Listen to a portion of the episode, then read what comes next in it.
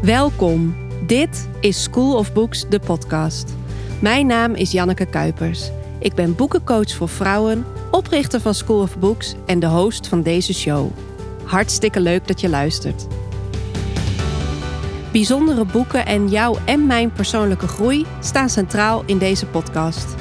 Ben je net als ik nooit uitgeleerd en hou je van lezen en zelfontwikkeling? Dan zit je hier goed.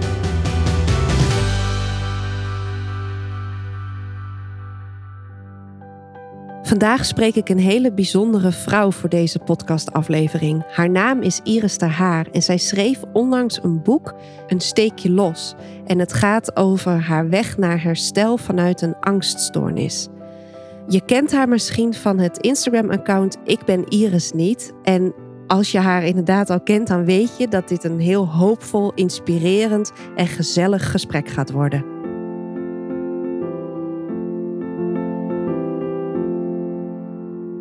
Hoi Iris. Hallo. Welkom in mijn podcast. Ja, dankjewel. Ik vind het echt uh, heel leuk om hier te zijn. Ja, ik vind het ook leuk dat je er bent. Want jij past voor mijn gevoel zo ontzettend goed bij School of Books. En daarmee ook bij mij persoonlijk. De liefde voor uh, borduren, denk ik. En uh, schrijven, bloggen. Mm -hmm. Dus ik ben echt heel benieuwd naar wie jij bent. En um, je hebt net een boek geschreven en ik kan niet wachten om daarover met je in gesprek te gaan. Ja, leuk. goed. Hey, ik begin eigenlijk altijd met vier vaste vragen. Vind je het goed dat we daar meteen mee beginnen? Ja. Nou, jouw naam is Iris de Haren. Ja, klopt. En mensen die kunnen jou kennen van jouw Instagram-account. Ik ben Iris niet. En ik heb zo'n gevoel dat de mensen die jou volgen jou ook al wel echt goed kennen. Want je bent al sinds 2010 volgens mij heel erg aanwezig en heel erg open op um, internet. Klopt. Heb jij het idee dat mensen ook de antwoorden op deze vragen al kunnen kennen? Of is dit iets nieuws? Mm, nou ja, ik denk wel iets nieuws. Want ik praat niet zo heel veel over boeken op uh, mijn Instagram, geloof ik. Ja, vooral mijn eigen boek natuurlijk. Ja, en terecht. dus uh, nee, maar ik ben verder wel uh, ja, altijd heel open op, uh, op internet. Maar soms vergeet ik zelf ook een beetje wat ik allemaal wel en niet op heb gezegd. Soms heb ik ook dat een vriendin dan zegt... Nee, maar dat heb je toen op je blog een keer geschreven. En dan stuurt ze mij een screenshot. Oh, ja. En dan zeg ik, oh ja, oh, dat weet jij beter dan ik. oh ja. Maar je bent, even voor de duidelijkheid... Je bent niet een echte boekblogger of een nee. boekstagrammer, hè? Nee, klopt. Nee. nee. Meer een soort van Ollie grammar. Hond, dat is je hond. hondenmoeder. hondenmoeder, ja. Lief. Ja, ik denk, ik ben begonnen als uh, meer uh, op een persoonlijk account. Toen ging ik steeds meer dat mijn blog steeds groter werd. Dus was het meer, denk ik, een eco-groene lifestyle influencer. Iets, denk ik, dat ik in dat hokje meer zat. Tenminste, waar ik in werd gedrukt door anderen. Het was niet per se dat ik mezelf zo noemde. Um, mm-hmm. En nu is het allemaal wat uh, vrijer, denk ik. Oké, okay, nou, dan nu voor alle mensen die nieuwsgierig zijn naar boeken in jouw leven, mijn openingsrubriekje. Welk boek heeft jouw leven veranderd? Ja, daar moest ik wel even over nadenken. Want je had uh, de openingsvragen natuurlijk al naar mij gestuurd. en ik dacht ja. echt, oh, dit vind ik wel heel lastig. Want ik zie mijzelf niet per se echt als een um, doorgewinterde lezer of zo. Maar toen heb ik heel lang nagedacht. En toen dacht ik, ja, hier komt ook wel een stukje over in mijn eigen boek, geloof ik. Maar daar heb ik helemaal niet veel over um, geschreven. Dat is het boek The Anxiety Solution door um, Chloe Brotheridge. En dat is een mm -hmm. boek dat ik las toen ik op de wachtlijst stond voor een psycholoog. Dus ik stond toen in totaal heb ik een half jaar op de wachtlijst gestaan. En dat was uh, toen ging het heel slecht en het ging ook steeds slechter. En ik had heel erg het idee dat het is meer ADHD gerelateerd, want die diagnose die had ik al. En toen las ik dat boek, dat gaat dus over um, ja, angststoornissen, angstklachten en um, hoe de auteur zelf uh, ja, daar ook mee omgaat en hoe het beter met haar is gegaan. En ik dacht echt, oh, wat, dit heb ik ook allemaal. Dus ik heb ook echt overlegd met um, Steve, mijn vriend en mijn moeder van, maar word jij dan niet elke ochtend uh, super zenuwachtig wakker? Nee, nee. Oh dat, ja. Dat is niet echt. Het was eigenlijk een, een feest der herkenning. Ja, maar ook ja, op een hele gekke manier eigenlijk. Want ik las het boek en ik dacht, ja, maar dit is toch gewoon. Ik dacht dat het normaal was om je zo te voelen. Dus voor mij was dat boek ehm, ja, wel echt een eye-opener. Dat ik dacht, oh, blijkbaar heb ik best wel heel erg last van angstklachten. Terwijl ik me daar helemaal niet bewust van was eigenlijk. Ik dacht, ja, ik, ik wist dat ik me niet goed voelde. En heel veel dingen liepen niet lekker. En ik functioneerde ook helemaal niet goed. Maar ik had niet het idee per se dat ik echt heel veel last had van angsten. Omdat ik was zo gewend natuurlijk daar geraakt. En door dat boek had ik echt zoiets van... Oh, wacht, dit is dus eigenlijk helemaal niet normaal om je zo te voelen. En dat vond ik wel heel fijn om daar uh, achter te komen. Dus dat uh, was het eerste stukje eigenlijk waardoor ik dacht: oh, angst, dat is dus blijkbaar iets wat een grote rol speelt. ja. ja. Hey, en jij hebt uh, psychologie en klinische psychologie gestudeerd. Ja, klopt. Geloof ik. Ja. En is het een wetenschappelijk boek of nee, kunnen wij het allemaal lezen? Helemaal niet. Het is, uh, het is meer een beetje self-help-achtig. Er is geen uh, Nederlandse vertaling van, geloof ik. Dus hij is wel in het Engels. Maar ik vond het een heel um, laagdrempelig uh, boek wel. Met heel veel tips en zo uh, erin. Oké, okay, nou, en het heet The Anxiety Solution. Ja, klopt. Ja? Alle boeken die genoemd worden vandaag, die komen ook in de show notes. Dus wees oh ja, gerust, leuk. luisteraar. Oké. Okay. Um, en heb je ook een lievelingsboek? Uh, mijn lievelingsboek. Ja, ik wist gewoon nog gelijk toen ik die vraag las dat het Harry Potter is, het eerste deel, de yeah. steenderwijs. En ik dacht, ja, maar ik wil heel graag met een heel origineel antwoord komen. Maar dat is gewoon echt mijn lievelingsboek. ja, wat heerlijk. Want mag ik vragen hoe oud jij bent? Ik ben 31. 31, oh ja. Dus ik denk toen Harry Potter net uitkwam, was je waarschijnlijk nog net iets te jong, of niet? Um, ja, toen dat, dat het echt een beetje een uh, hype begon te worden, zeg maar. Toen zat ik volgens mij in groep 8, denk ja. ik. Zo rond de 11, mhm. 12 jaar. Ja, toen heb ik het eerste boek gelezen. Maar ik woon natuurlijk toen wel in een heel klein dorpje in de achterhoek. En daar lopen we altijd heel erg achter met dingen. Dus ik kan me ook wel voorstellen dat Harry Potter toen al in Amsterdam en zo al doorgebroken twee was. of drie jaar uh, ja, iedereen het boek al lang heel, uit. heel herkenbaar. Ik kom uit Dokkum, Noordoost-Friesland. Oh. Daar duurde ook alles altijd wat langer. Ja, precies. En, um, als ik jou nu moet vragen wat je het mooiste vindt uit dat boek, of wat jouw mooiste herinnering aan het lezen van dat boek is, wat zou je dan zeggen? Nou, als ik dat boek nu nog weer lees, ik heb hem um, de eerste keer dan in het Nederlands natuurlijk gelezen, echt op mijn slaapkamertje. En ik kom me daar echt helemaal in. Ik vond het zo mooi, die magische wereld waar je helemaal zo in kan verdwijnen. En dat is iets, als ik nu dan dat boek nog weer lees of luister, want ik heb hem nu op heel veel verschillende manieren ook weer gelezen, ook weer in het Engels en ook het uh, luisterboek, die vind ik ook heel mooi. Ook nog twee keer geluisterd, dan kom ik weer helemaal in dat gevoel van uh, toen dat ik op mijn slaapkamertje zat. En dat was, nou ja, mijn slaapkamer was echt een beetje mijn veilige bubbeltje, zeg maar. En dan krijg ik echt weer zo'n heel fijn knusgevoel ervan. Dus het is vooral het sentiment wat ik erbij heb, denk ik.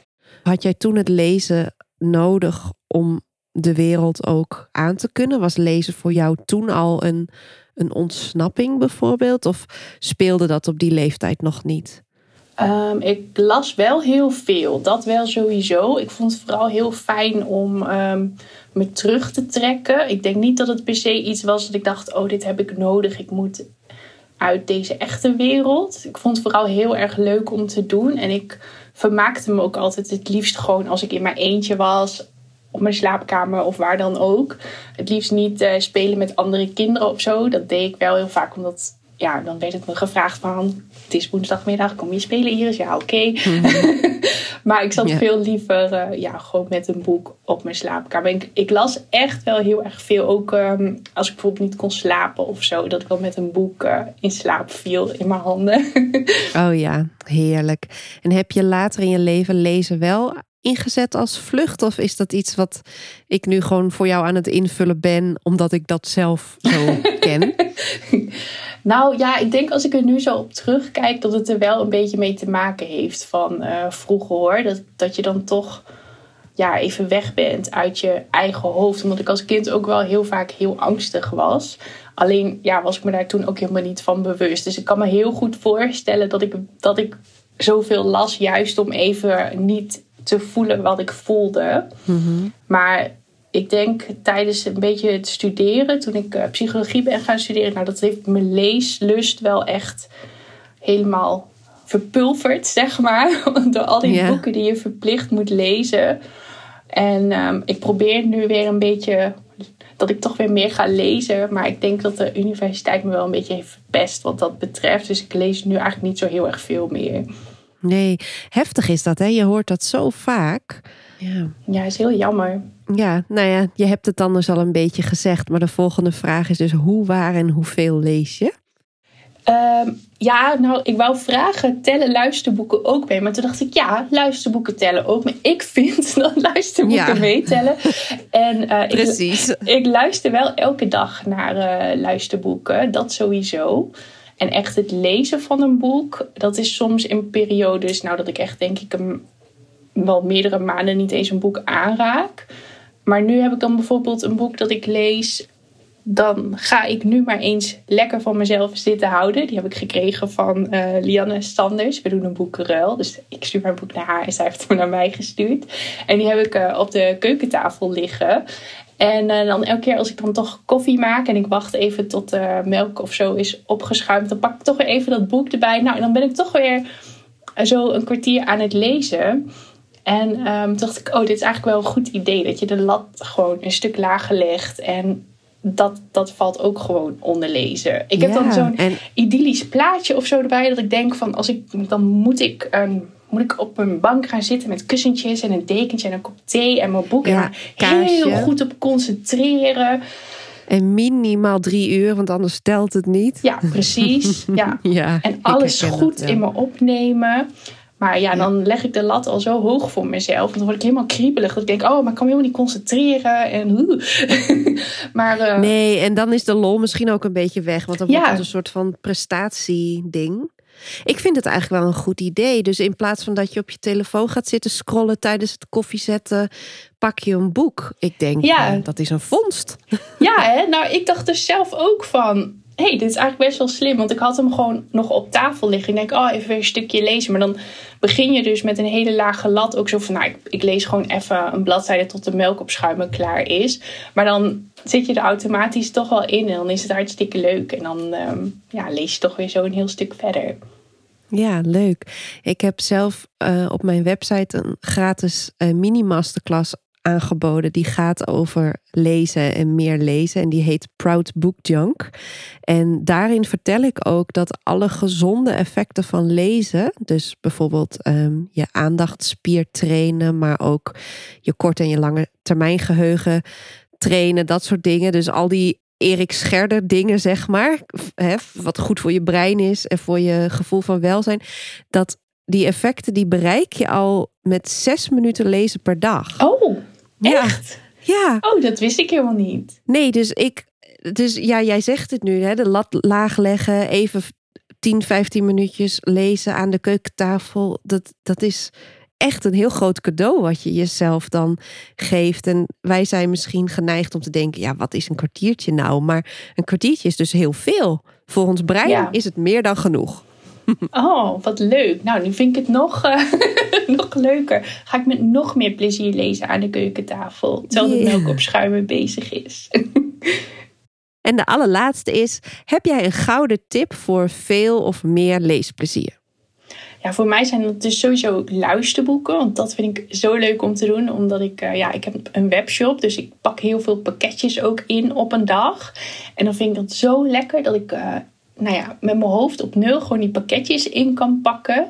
En uh, met de noise cancelling op op mijn koptelefoon een leuk boek kan luisteren. Nou, dat vind, ik echt, dat vind ik echt een van de leukste dingen om te doen. Ook gewoon omdat het ook veel nadenkwerk is qua uh, een webshop natuurlijk. En nou ja, alle honderd andere ideeën die ik altijd heb en graag mm -hmm. wil doen. Dat is ook heel fijn als je even je hoofd uit kan zetten. Dus ja. dat, um, dat vind ik heel fijn. En dat ik ook voor mezelf, nou ja, ik zei het net ook al, de lat lager leggen. Um, ik had bijvoorbeeld ook dat ik vond dat ik zoveel boeken per jaar moest lezen. Dat ik dan zo'n challenge uh, deed op uh, Goodreads. En dan vond ik het ook heel erg als ik merkte dat ik dat getal niet ging halen. En dan had ik het jaar daarna, dacht ik, nou dan moet ik dat getal wat lager doen. Maar dan vond ik wel weer van mezelf dat als ik dan een boek las, dan moest het dus wel echt een leesboek zijn. En ook een heel goed boek. Want ik ging natuurlijk minder lezen, maar dan moet het qua kwaliteit oh, wel omhoog. Het mag niet een simpele chicklit of zo zijn. Moest wel echt uh, literatuur. Ja. Ja, dan maak je, maakte ik het mezelf heel moeilijk mee natuurlijk.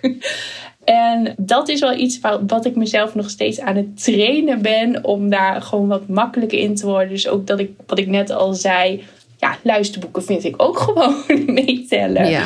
En um, nou ja, ook gewoon dat ik van die leuke, knusse boeken lees. Helemaal geen diepgaande literatuur of zo. Ik ben nu bezig in de Romantic Escapes uh, serie van Julie Kaplan heet ze. Ja, ik zag jou erover. Ik heb meteen gescreenshot. Ik dacht, oh, dat wil ik ook proberen. Klinkt zo oh, knus. Oh, die zijn zo leuk. Dan heb je zo één deel, gaat dan over een, um, ja, een, hoe noem je dat? Een bakkerijtje in Parijs of zo. Elke keer is het een ander soort winkelachtig iets in een andere in een ander land. Oh, het is echt heel leuk. het is heel cliché ook dat je van tevoren eigenlijk al een beetje weet nou ja, hoe het gaat lopen. Maar oh, dat vind ik zo lekker om te luisteren. Leuk. Hey, en um, nou, ik zie jou nu ook. Hè. We zitten via Zoom dit gesprek te voeren. Jij hebt een boze koptelefoon met noise cancelling, geloof ik. Ja. En welke app gebruik jij om te luisteren naar boeken? Um, ik luister meestal via Storytel. Oh ja. Ja, dat doe ik ook. Ja, ik weet niet of mensen weten, of iedereen weet wat dat is. Maar Storytel is dus eigenlijk net als Netflix een, een abonnementsdienst. Waarbij je een maandbedragje betaalt en dan kun je onbeperkt alle boeken die daarop staan luisteren of lezen. Want ze hebben ook e-books tegenwoordig. Ja, klopt. En uh, ja, ik luister zelf ook via Storytel. Soms denk ik wel eens na over alternatieven, maar tot nu toe ben ik nog trouw aan Storytel. Ja, ik ook. Leuk. Misschien kun je nog vertellen wat voor webshop je hebt. Want welke pakketjes pak jij in? Uh, ik heb een borduurwebshop. Dus uh, ik zit hier ook naast mijn DMC-molen met alle mooie kleurtjes. Uh, borduurgaren, dat is echt mijn eh, trots. En heel veel borduurpakketten verkoop ik ook. Dus vooral um, ja, dat, je, dat mensen zelf kunnen gaan borduren. Ik ben begonnen met een Etsy-winkeltje dat ik zelf borduurwerkjes maakte en die verkocht. Maar ik merkte dat ja, heel veel mensen vroegen mij ook van wat heb ik nodig? Waar koop ik dat? Nou, dan gaf ik iedereen tips van wat garen koop je daar? Dat doe je zo en doe je zus mhm. en zo. Toen dacht ik, ja, maar eigenlijk kan ik dat natuurlijk zelf ook gewoon gaan verkopen. Dus dat ben ik gaan doen. Dus uh, daar, mijn webshop uh, is echt gericht op mensen die bijvoorbeeld ook nog nooit hebben geborduurd. Dat het voor hun ook duidelijk genoeg is, overzichtelijk genoeg is. Dat je weet van, oh, dit heb ik nodig. Dit is geschikt voor een beginner. En uh, nou ja, mijn doel is om het steeds natuurlijk meer uit te breiden met allemaal leuke filmpjes en do-it-yourself en dat soort dingetjes. Ja. Maar uh, ik ben al wel aardig op weg dat er uh, al best wel veel leuke dingen op staan. Ik ben nu drie jaar zo in totaal volgens mij bezig met mijn webshop. Dus ja, het is echt heel leuk. Leuk, ja, goed, goed idee ook zeg. Ja, ik ben zelf in de zomer van 2017 begonnen met borduren. Of tenminste, als kind borduurde ik graag. En uh, dat heb ik daarna nooit meer gedaan. En ook, het was nergens. En toen begon het volgens mij in 2017 begon het wat op te komen. Ik weet niet of het overwaaide vanuit Amerika of zo, geen idee. Maar toen was er in Nederland echt helemaal niks. Dus ik keek uh, Engelse YouTube-filmpjes en ik ging dan naar de Pipo's. En daar hadden ze wel van die kruissteekpakketten kant en klaar. Maar dat was allemaal mm echt foei lelijk. Uh, maar ik dacht, ja, ik wil borduren. Dus ik ging dan toch maar dingen borduren die ik eigenlijk niet zo mooi vond. maar nu ben jij er dus. Ik heb laatst ook echt twee prachtige pakketten bij jou gekocht. Oh, um, een hele mooie roos. En uh, een soort van wilde, wilde tuin met kruiden en dat soort dingen. Oh, ik denk dat ik daar nog wel vijf jaar zoet mee ben. ja, ik vind alles met bloemen en natuur, dat is ook wel mijn favoriet uh, qua borduurdingetje. Want dat kan heel tuttig, maar het kan ook echt wel op een ehm, leuke manier. En ik probeer dus wel om zoveel mogelijk moderne uh, pakketten en moderne patronen in mijn webshop te hebben. Al is dat soms ook wel een uitdaging hoor. Want er zijn ook gewoon echt. Het meeste is gewoon echt heel lelijk qua ontwerpen wat er is. Maar het wordt wel steeds beter gelukkig. Maar dat vind ik dus zo leuk aan jouw webshop. Dat uh, dat je inderdaad die selectie al hebt gemaakt. Het is, bij jou kun je modern borduren, zeg maar. Ja, precies. Ja. dat vind ik ook wel heel belangrijk. Ja. Leuk. Nou, maken we daar ook nog eventjes reclame voor? Dat is irisborduurt.nl. Dat klopt helemaal.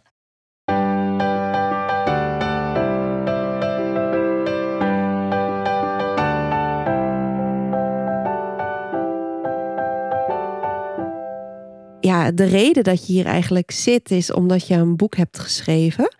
Een steekje los heet het. En na het borduurverhaal begrijpen we natuurlijk beter waarom dat zo heet. Ja. Ehm, mijn grote vraag op dit moment is eigenlijk: hoe gaat het nu met je zo een aantal weken na de lancering van je boek? Heel erg goed. Ik ben heel blij dat alles weer een beetje rustig en normaal is.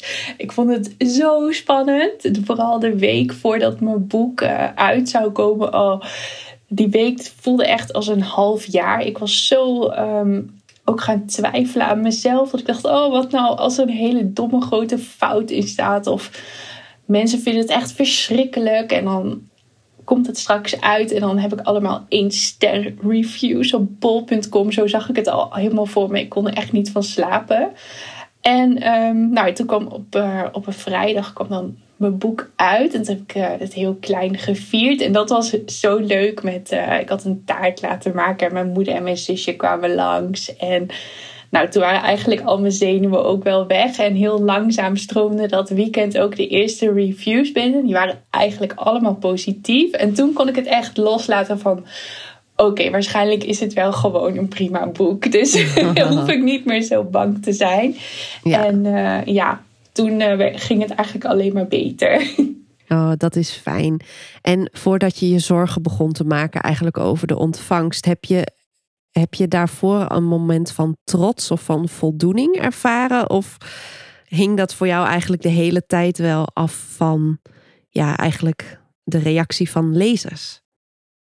Ehm, dat wisselde heel erg. Soms had ik echt, dan las ik het na wat ik had geschreven. En dan dacht ik, oh, het is eigenlijk best wel een goed boek wat ik, wat ik aan het schrijven ben. Dat ik echt even een beetje verrast was of zo. En dan soms, ja, als ik dan toch weer een wat mindere dag had, dan dacht ik echt, oh, waar ben ik nou mee bezig? Ik ben hier helemaal niet de juiste persoon voor. En um, nou ja, praat ik mezelf helemaal naar beneden. Ik wil natuurlijk het liefst dat ik 100% kan zeggen, ook zonder de externe validatie van mhm. lezers, vind ik het een prachtboek. Maar het heeft wel uh, heel erg meegeholpen dat mensen er positief over zijn. Daardoor ben ik wel ook nog net iets meer achter gaan staan. Ik dacht, oké, gelukkig, ja, het is, het is wel een goed boek. Het is het precies. Ja. Want zou je kunnen vertellen waar het over gaat? Oh, dit is echt de eerste keer dat ik moet vertellen waar het ja. over gaat. Maar ja. nou, ik heb het ook voorbereid. Dus ik kan je, ik kan je aanvullen. um, Mijn boek gaat over uh, de periode dat ik uh, de diagnose paniekstoornis en agorafobie kreeg. En ik heb het opgedeeld in drie delen eigenlijk. Dus het eerste deel is dat je als lezer begrijpt wat angst en paniek is. Dus ook qua de DSM-criteria, maar ook hoe het voelt. Want dat zijn voor mij wel twee heel verschillende dingen. Hoe het klinisch zeg maar wordt uitgelegd en hoe een mens het ervaart. En Um, daarin vertel ik dus ook van dat ik er ineens achter kwam van: oh hey, blijkbaar is het niet normaal wat ik voel. Um, dus dan komt uh, het behandeldeel, dat is het tweede deel.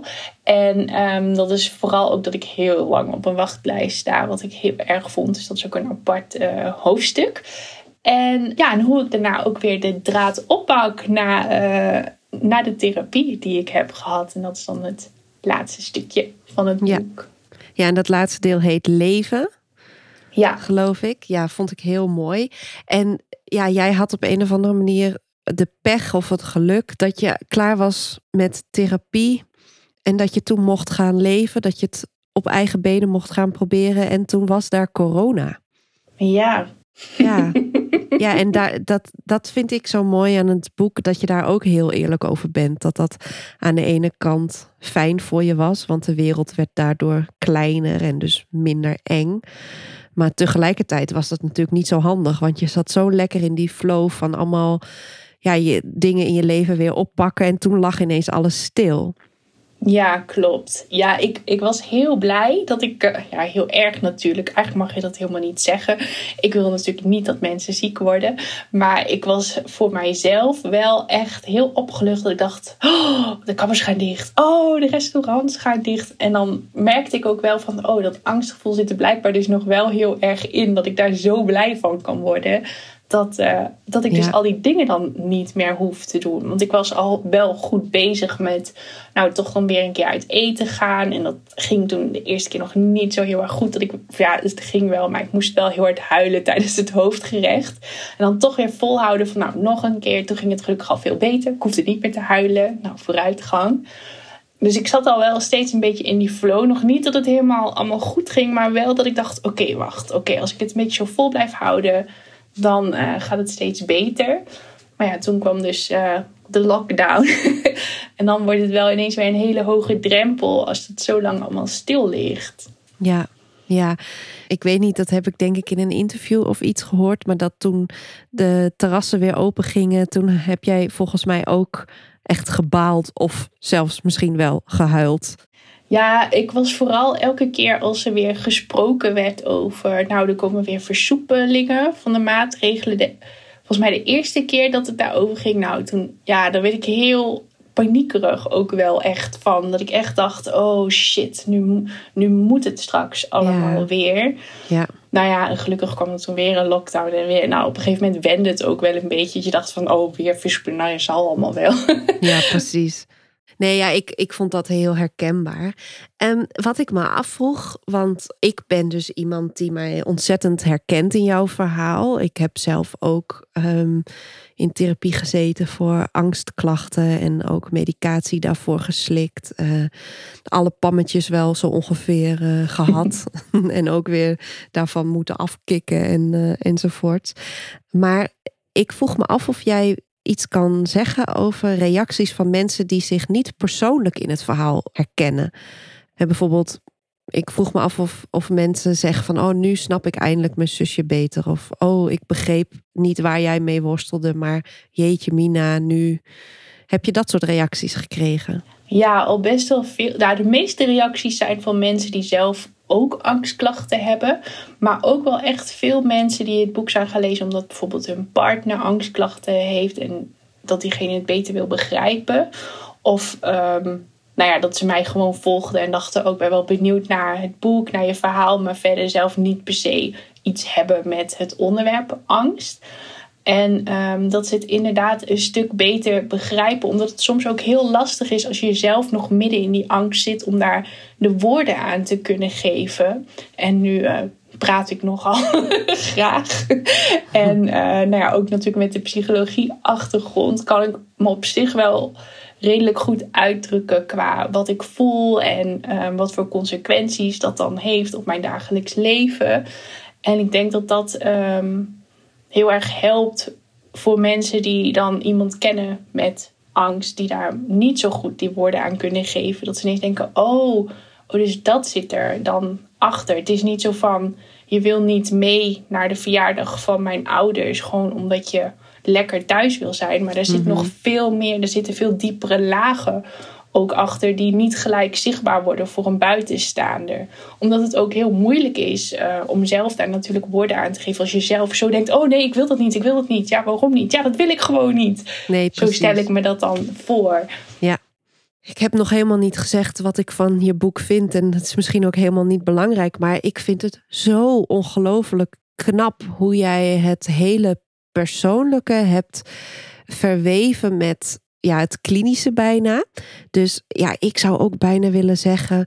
Uh, dit boek moet gewoon op middelbare scholen uh, aangeboden worden. Omdat het, uh, ja, het, het, leest echt als een trein. En het is ook eigenlijk op een rare manier heel vermakelijk.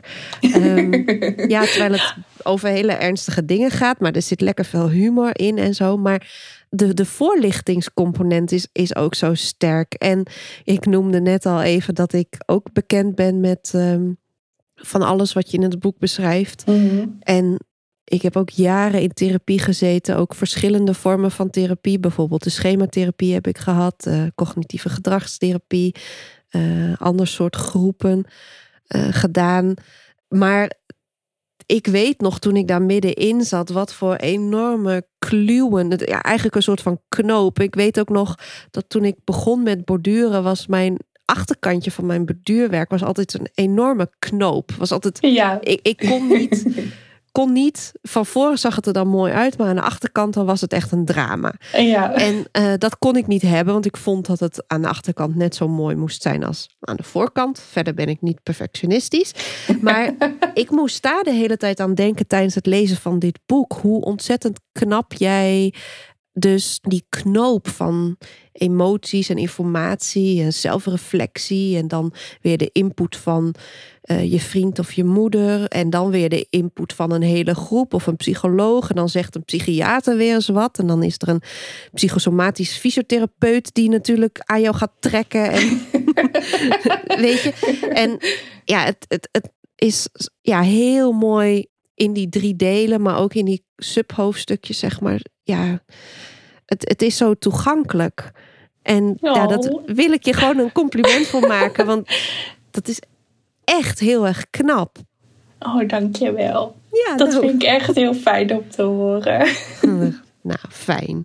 En ik vroeg me dus ook af, omdat het, ja, wat mij betreft, een, een, ja, ik heb het opgevat als een soort van ontwarring van een hele intensieve, ingewikkelde periode.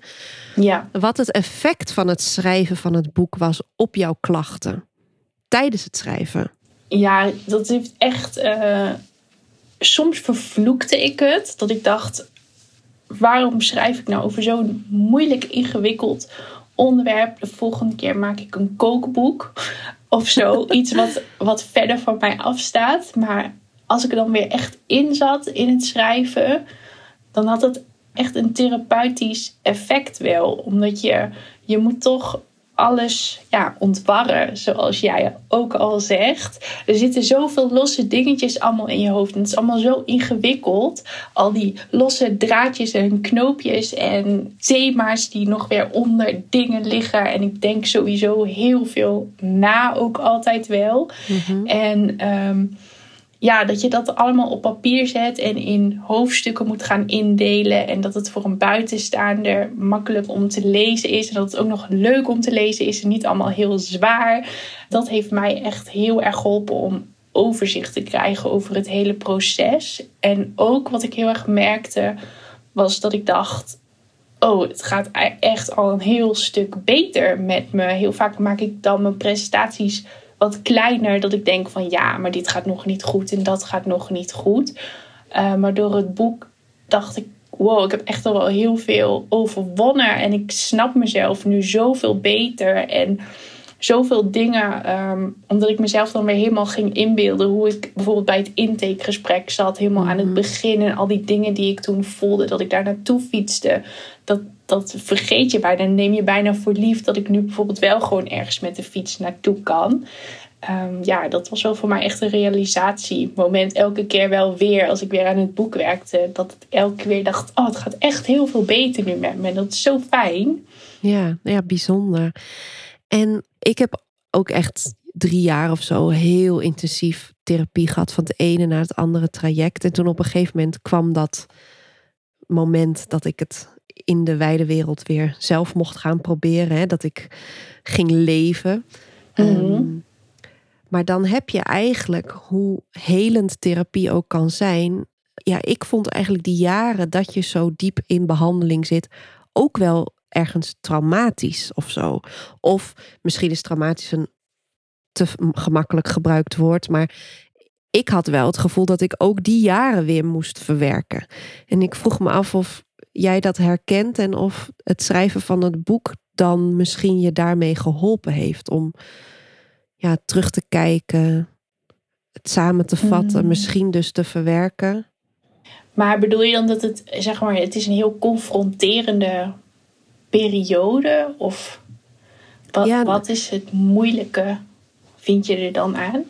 Nou, dat je dus zo uitgevallen bent en zo angstig bent en zo diep in therapie zit. Wat aan de ene kant fantastisch is, want dat betekent dat je bezig bent om, om er weer uit te klimmen. Maar aan de andere mhm. kant is dat gegeven op zich natuurlijk ontzettend verdrietig. Want je bent hartstikke ziek op zo'n moment. Ja. Ehm, maar ja, dat was iets wat, wat ik me kan voorstellen dat dat bij mij zo zou zijn geweest. Maar. Ehm, ja, ik denk niet dat ik dat per se zo heb ervaren. Ik vind het heel lastig om me aan iemand te hechten. Dus ik, dat was voor mij wel een heel proces, zeg maar, met de psycholoog. Dat ik op een gegeven moment het gevoel had dat ik daar mezelf kon zijn. Maar toen dat lukte, had ik wel het gevoel dat daar een soort van veilige bubbel voor mij was. Waar ik. Ehm, nou, niet dat ik zou zeggen, nou, ik vond het echt fijn om er naartoe te gaan. Want dat hoor je ook wel eens van mensen zeggen, vind je het zo fijn om naar een psycholoog te gaan? Nou, dat heb ik nooit gehad. Ik vond het niet fijn. maar ik had wel het gevoel van, oh, hier is ruimte of zo. Hier kan ik ruimte innemen. Hier kan ik oefenen met dingen die ik in het echte leven nog heel eng vind om te doen. Op een soort meta-manier of zo. Mhm. Ik weet niet precies. Maar dat, dat vond ik eigenlijk wel heel fijn. Het, het moeilijke deel vond ik vooral dat ehm, mijn eerste psycholoog toen naar een andere locatie ging. Dat vond ik heel zwaar en heel lastig. Toen voelde ik me echt zo in de steek gelaten. Dat, dat was iets waar ik nog heel lang wel mee heb gezeten. Ik denk dat dat was wel wat ik echt, echt als heel moeilijk heb ervaren. Uh, omdat die veiligheid dan weer een beetje van je wordt weggerukt. En dat ik ging stoppen met de therapie. Dus dat ik weer in de echte wereld was, voor mijn mhm. gevoel. Dat waren de twee dingen voor mij die ik heel lastig vond. Maar de therapie aan zich, zeg maar, vond ik. Ehm, ja, heb ik niet ervaren als iets, als iets heel verdrietigs eigenlijk. Dat voelde wel als juist dat ik er weer uitkwam. En ik had er ook heel veel vertrouwen in. Ik denk dat dat mij ook wel hielp. Dat ik echt het vertrouwen wel had van dit gaat wel beter worden. Dat wist ik wel echt. Ja, ja, bijzonder. Ja, mooi. In het boek ook, omdat het eigenlijk ja, zo, zo helder allemaal is, zo, zo netjes in vakjes en hokjes en hoofdstukken opgedeeld, heb je ook nog hele lagen van jezelf of van je therapieproces eigenlijk moeten schrappen, omdat het dan te gecompliceerd of te, te, te gelaagd werd.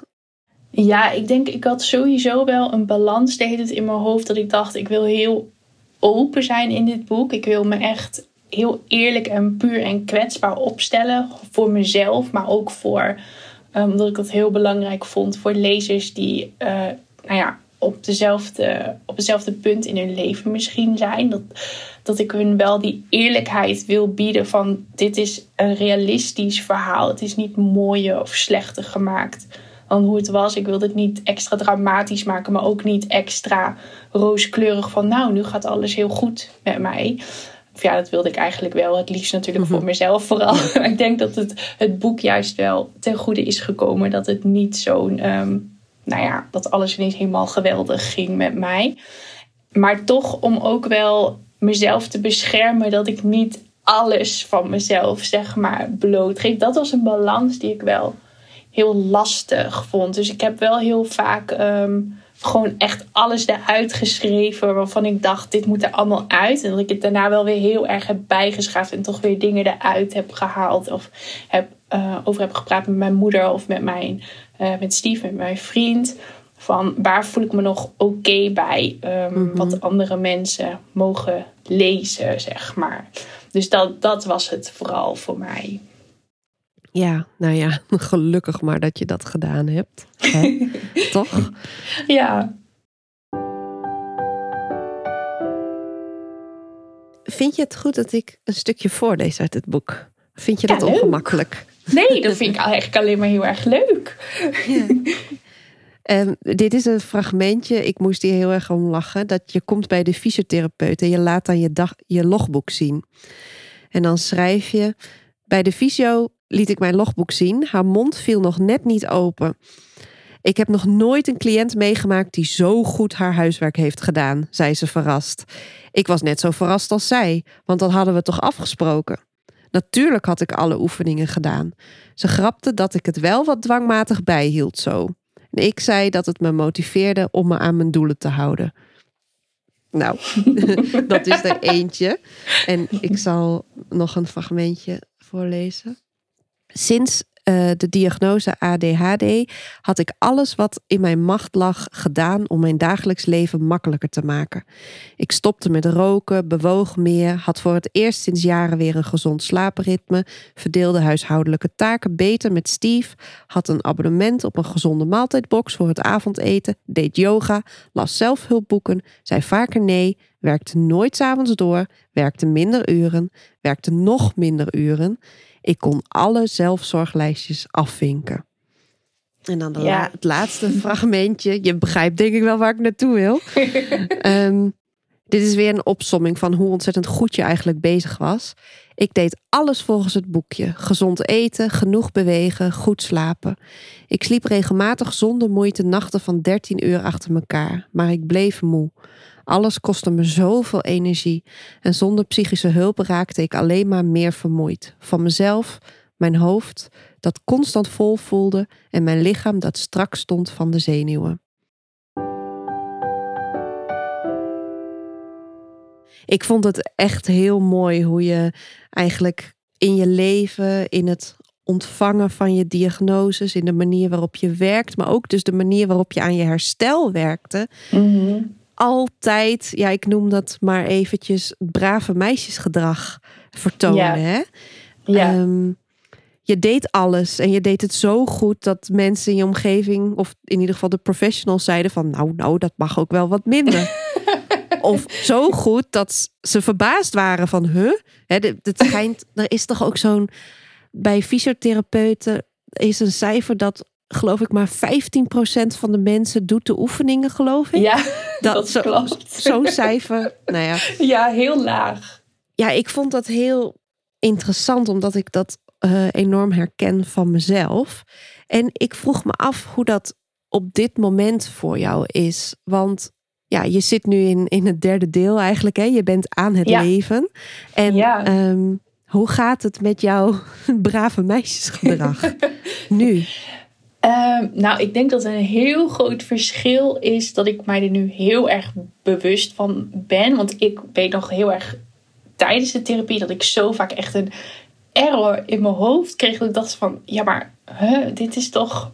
Maar zo hoort het toch? Dit is, dit is toch wat ik moet doen? Ik, ik wil beter worden, dus ik doe al die oefeningen. En dat ik heel erg in de war was. Van ja, maar dit wordt het toch van mij verwacht. En ik doe dat nu. En dat, wat, wat wil je dan van me? Ja. Ehm, een soort bewijsdrang ook wel. Ook van mezelf wel. Dat ik dacht, kijk zie je, ik doe het goed. Vooral met ook lijstjes. Vond ik natuurlijk heel fijn. Als ik dingen kon afstrepen van...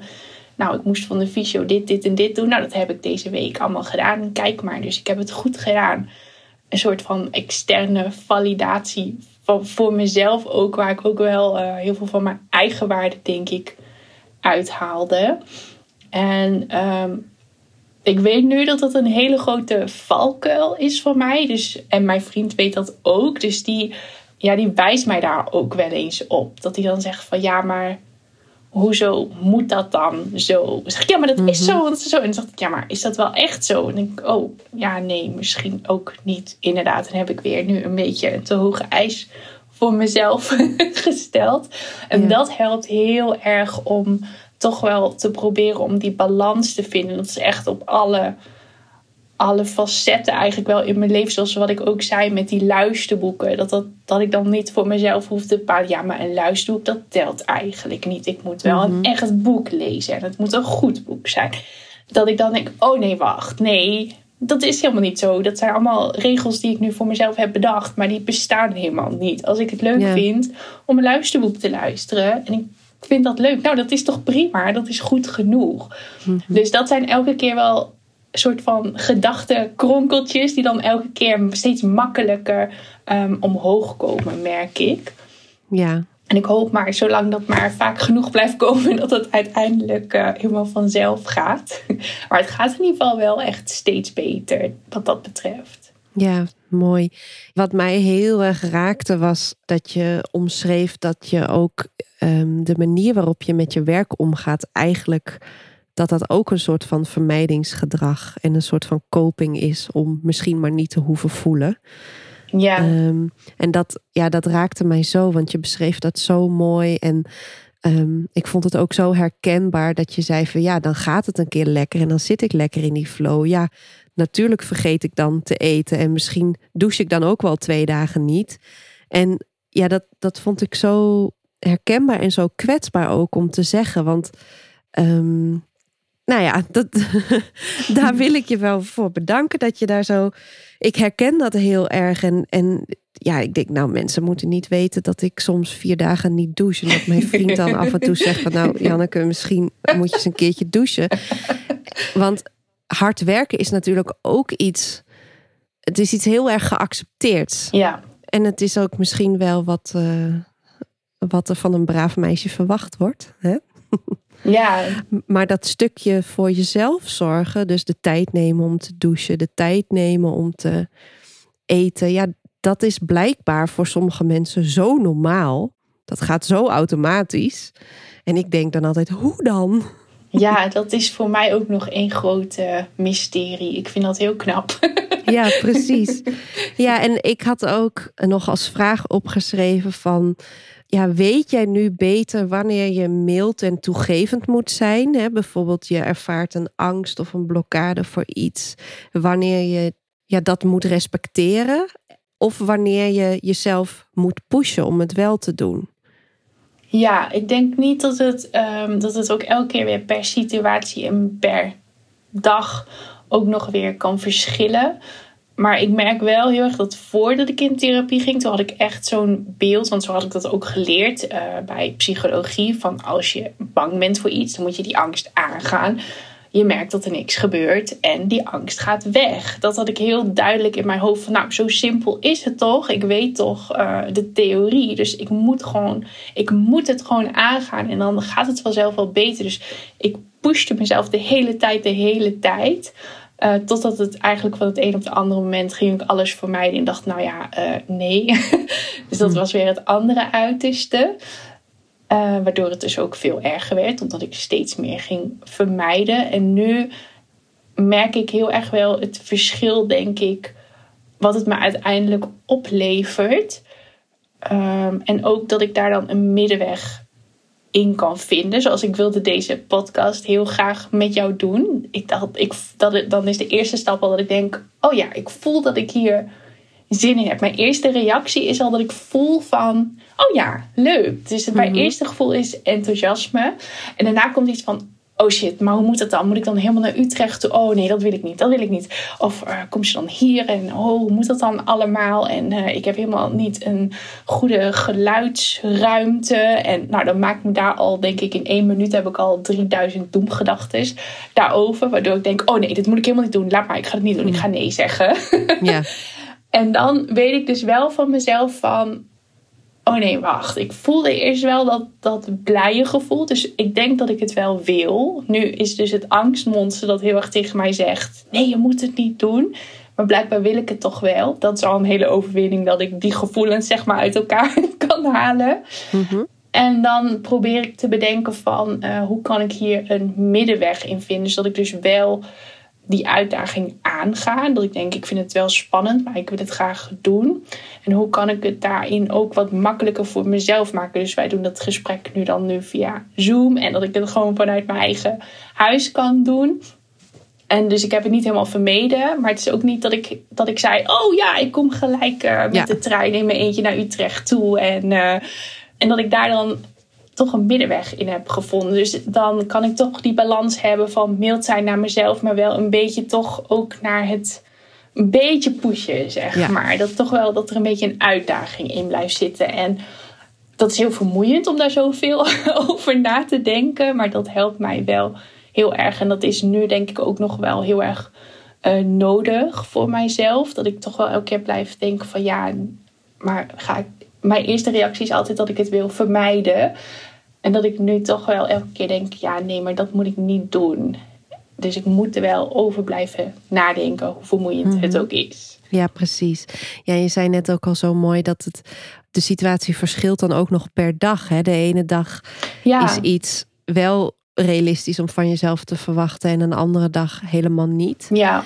Iets waar ik zelf veel tegenaan loop is dat ik ook zo ontzettend moe kan zijn van de hele tijd dat checken bij mezelf. Wat heb ik nodig? Um, is dit nu verstandig om te doen of juist niet? Moet ik nu luisteren naar mijn uh, gevoel die zegt dat ik uh, weg, huilend wil wegkruipen onder de dekens en de rest van de wereld bestaat niet meer? Of moet ik nu juist wel uh, mezelf pushen om dit en dit te doen? ja. ja. Dus, en ik las dat gewoon ook heel mooi terug in je boek. Dus dat, dat biedt dan ook wel troost. Ja, ik vind het ook wel leuk dan om te horen dat je dan precies dat stukje, zeg maar herkent. Omdat ik heel veel in het boek ook wel heb geschreven van ja, dit is hoe ik het ervaarde. Ik kan me voorstellen dat iedereen dat heel anders ervaart. En dan ik denk, oh, dus jij ervaart dat ook precies zo. En dat vind ik dan ook weer heel heel fijn om, uh, ja, om dan te horen. Ja, ja ik ben zelf uh, na al die jaren van hele intensieve therapie overgegaan naar een soort van onderhoudstherapie. Ik ben even vergeten, ja, ik zit bij een organisatie dat heet Indigo. Dat is volgens mij landelijk. En ik mhm. heb dus ongeveer één keer in de zes of acht weken heb ik een, een gesprekje. Een soort oh van, ik noem dat altijd mijn APK. Ja. Is een soort van vinger aan de pols. Dus ik ben nog niet helemaal los van therapie, maar er is ook niet meer sprake van echt behandeling. En ik heb dus besloten dat ik jouw boek ga meenemen en dat ik eigenlijk de passages die ik heb gearseerd, die ik herken, met haar wil bespreken. Want ik las in jouw boek ook nog echt heel veel dingen waarvan ik dacht, ja, maar dat, oh, huh, is dat niet normaal dan?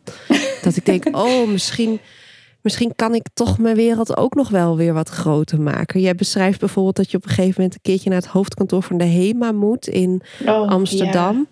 En dat je nou, alles plant, alles uitzoekt. En dat je nog een keertje de route in Google Maps bekijkt. En dan nog een keertje.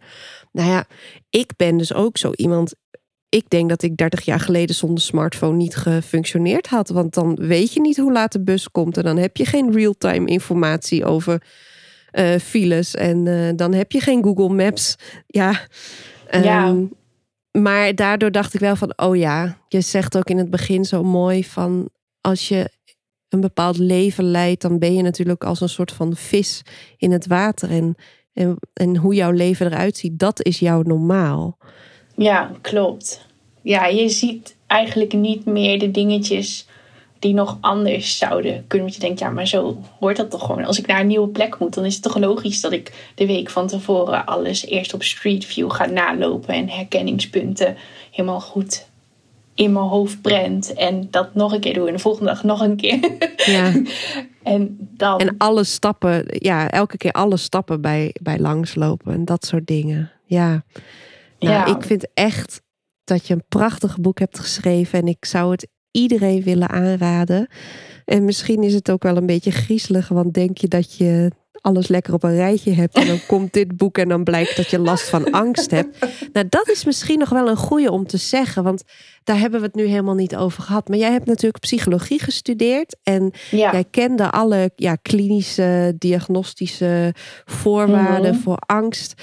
En jij had je nooit gerealiseerd dat je zo angstig was. En ja. ik heb mij ook pas in een diagnostisch gesprek laten vertellen dat ik een angststoornis had. En ik denk dat veel mensen dat niet snappen. Dat je denkt van, nou ja, je voelt toch dat je bang bent en je voelt toch dat je paniek hebt. Maar dat is heel vaak niet zo. Nee, klopt. Want dat zeiden ze wel elke keer als uh, voorbeeldjes in de colleges. Bijvoorbeeld uh, zo'n typisch voorbeeld van nou, iemand met een paniekstoornis. als mevrouw Jansen, die liep in de supermarkt. Uh, het werd allemaal even te veel. Ze kreeg helemaal heel warm. En ze denkt, oh god, oh god, oh god, ik moet snel de supermarkt uit. Ze rent weg en dan gaat het wel weer. En dan bedenkt ze, oké, ik kan dus nooit meer een supermarkt in. En dan, nou ja, zo ontstaat die... Um, paniekstoornis dan. En ook dat ze denkt, oh, ik durf mijn huis niet uit.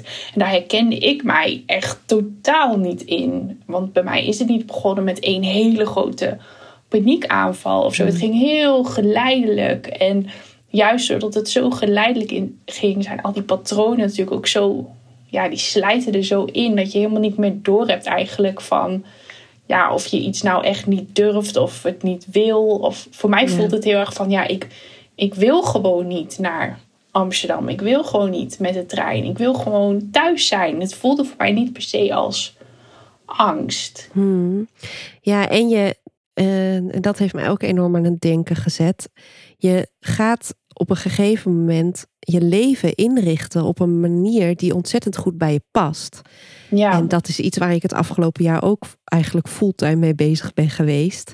En nu, ja, ik las dit boek en ik dacht, oei, ik moet toch nog even goed kritisch kijken naar of ik mezelf niet aanpraat dat dit is wat zo goed bij me past. Uit vermijding van dingen die ik dus heel griezelig vind. Ja. En ik denk ook dat dat de grote kracht van uh, boeken lezen is. Dat je ja, door middel van verhalen, ervaringsverhalen of, of, of uh, het boek wat jij uh, aan het begin noemde, de Anxiety Revolution, dat je ja, eigenlijk kunt reflecteren op jezelf en dat je jezelf kunt ja, tegenkomen, kunt ontmoeten, kunt leren kennen of beter leren begrijpen met dank aan een boek. En ik denk dat een steekje los daar extreem geschikt voor is. Oh, dat vind ik echt heel fijn om te horen. Dankjewel. Ja. Waar kunnen mensen het boek kopen? Het is overal te koop. Bol.com. Nou, je kan natuurlijk het beste gewoon naar je gezellige lokale, eigen, lokale boekhandel gaan. Als het goed is, uh, ligt die overal. En anders kan je altijd naar vragen. En dan kunnen ze hem wel uh, bestellen voor je. Ja. Oké, goed. En ik zag dat die 23 november in Storytel verschijnt, toch? Ja, um, dat is nog weer aangepast. Want hij had eigenlijk al uh, online moeten staan. Maar degene die mijn boek voorleest, die was uh, eventjes ziek geweest. En er moeten nog wat correcties ingesproken worden. Blijkbaar moet dan iemand nog weer terugkomen mm -hmm. als een zinnetje fout is ingesproken of zo. Dus uh, ik weet, misschien was ze wel heel snotterig of zo. En dan krijg je natuurlijk net een zinnetje ertussen met zo'n hele heese stem of zo. dat willen we natuurlijk ook niet. Dus vandaar dat hij een beetje was uitgesteld. Ze hebben nu als geschatte datum, volgens mij inderdaad 22 november of zo gezet. Maar het zou, als het goed is, uh, ook nog eerder online kunnen komen. Dus dat is nog een beetje een uh, verrassing. Ja, precies. Nou, leuk. Maar mensen kunnen het dus lekker lezen, lekker luisteren. Ja. Um, en je bent veel online op Instagram. Uh, ja. Dus ik zou ook zeggen, volg Iris. Als je uh, dagelijks vertederd wil worden door een lieve beagle. Zeg je beagle? Ja, een beagle. Ja, Klopt helemaal. Ja. Ollie de Beagle. Leuk. Nou ja, eh, mijn vriend moet het maar niet horen. Maar sinds ik jou volg, denk ik echt de hele tijd... ik zou ook een hondje moeten hebben. Kom ik tenminste weer eens buiten. Ja, nou dat is wel echt waar hoor. Ja. ja, je moet toch elke dag gewoon naar buiten. Het moet gewoon. En helemaal als je een eigenwijze hond neemt. Ik zou dan ook niet een uh, hele lieve therapiehond of zo nemen. Je moet echt gewoon een eigenwijze hond hebben. Die alleen maar aan zichzelf denkt. Want dat is... Uh, nou ja, dat zijn sowieso alle beagles wel. Dus zelfs al zit ik huilend op de bank, dan uh, komt Ollie naar mij toe en die denkt: Ja, uh, leuk en aardig, maar ik wil gewoon naar buiten, dus hoppa. Moeder, hondenmoeder. Ja. dus uh, nou. ik kan het zeker aanraden. Leuk. Ik wil je heel erg bedanken dat je de tijd hebt genomen en um, dat ik zo een kijkje in jouw leven en in jouw mooie webshop werkkamer heb kunnen werpen. Ja, dankjewel dat je me hebt uitgenodigd. Ik vond het echt superleuk. Dit is mijn eerste keer in een podcast. Dus. Oeh, dat gaan we vieren. ja, leuk. echt heel leuk. Nou, dankjewel. ja, jij bedankt.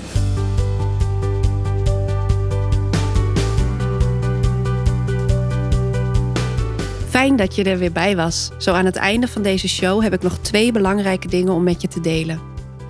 Deze podcast wordt beter vindbaar voor anderen als jij je abonneert. Ik wil graag zoveel mogelijk boekenliefhebbers en zelfontwikkelingsenthousiastelingen bereiken. En daar kan jij me bij helpen. Klik in je podcast-app op abonneer, volgen of op het plusje en je mist nooit meer een aflevering. Ook met een positieve review op iTunes of in de podcast-app van Apple, doe je me een groot plezier. Het is en blijft bijzonder als luisteraars iets van zich laten horen. Wil je me laten weten wat voor les of inzicht je uit deze podcast hebt gehaald? Is er iets wat je raakte of heb je een boekentip? Stuur een mail naar janneke@schoolofbooks.nl of DM me via Instagram. Ik zal nooit iets delen zonder jouw toestemming, dus daar hoef je niet bang voor te zijn. Mijn volledige contactgegevens vind je in de show notes. Tot de volgende!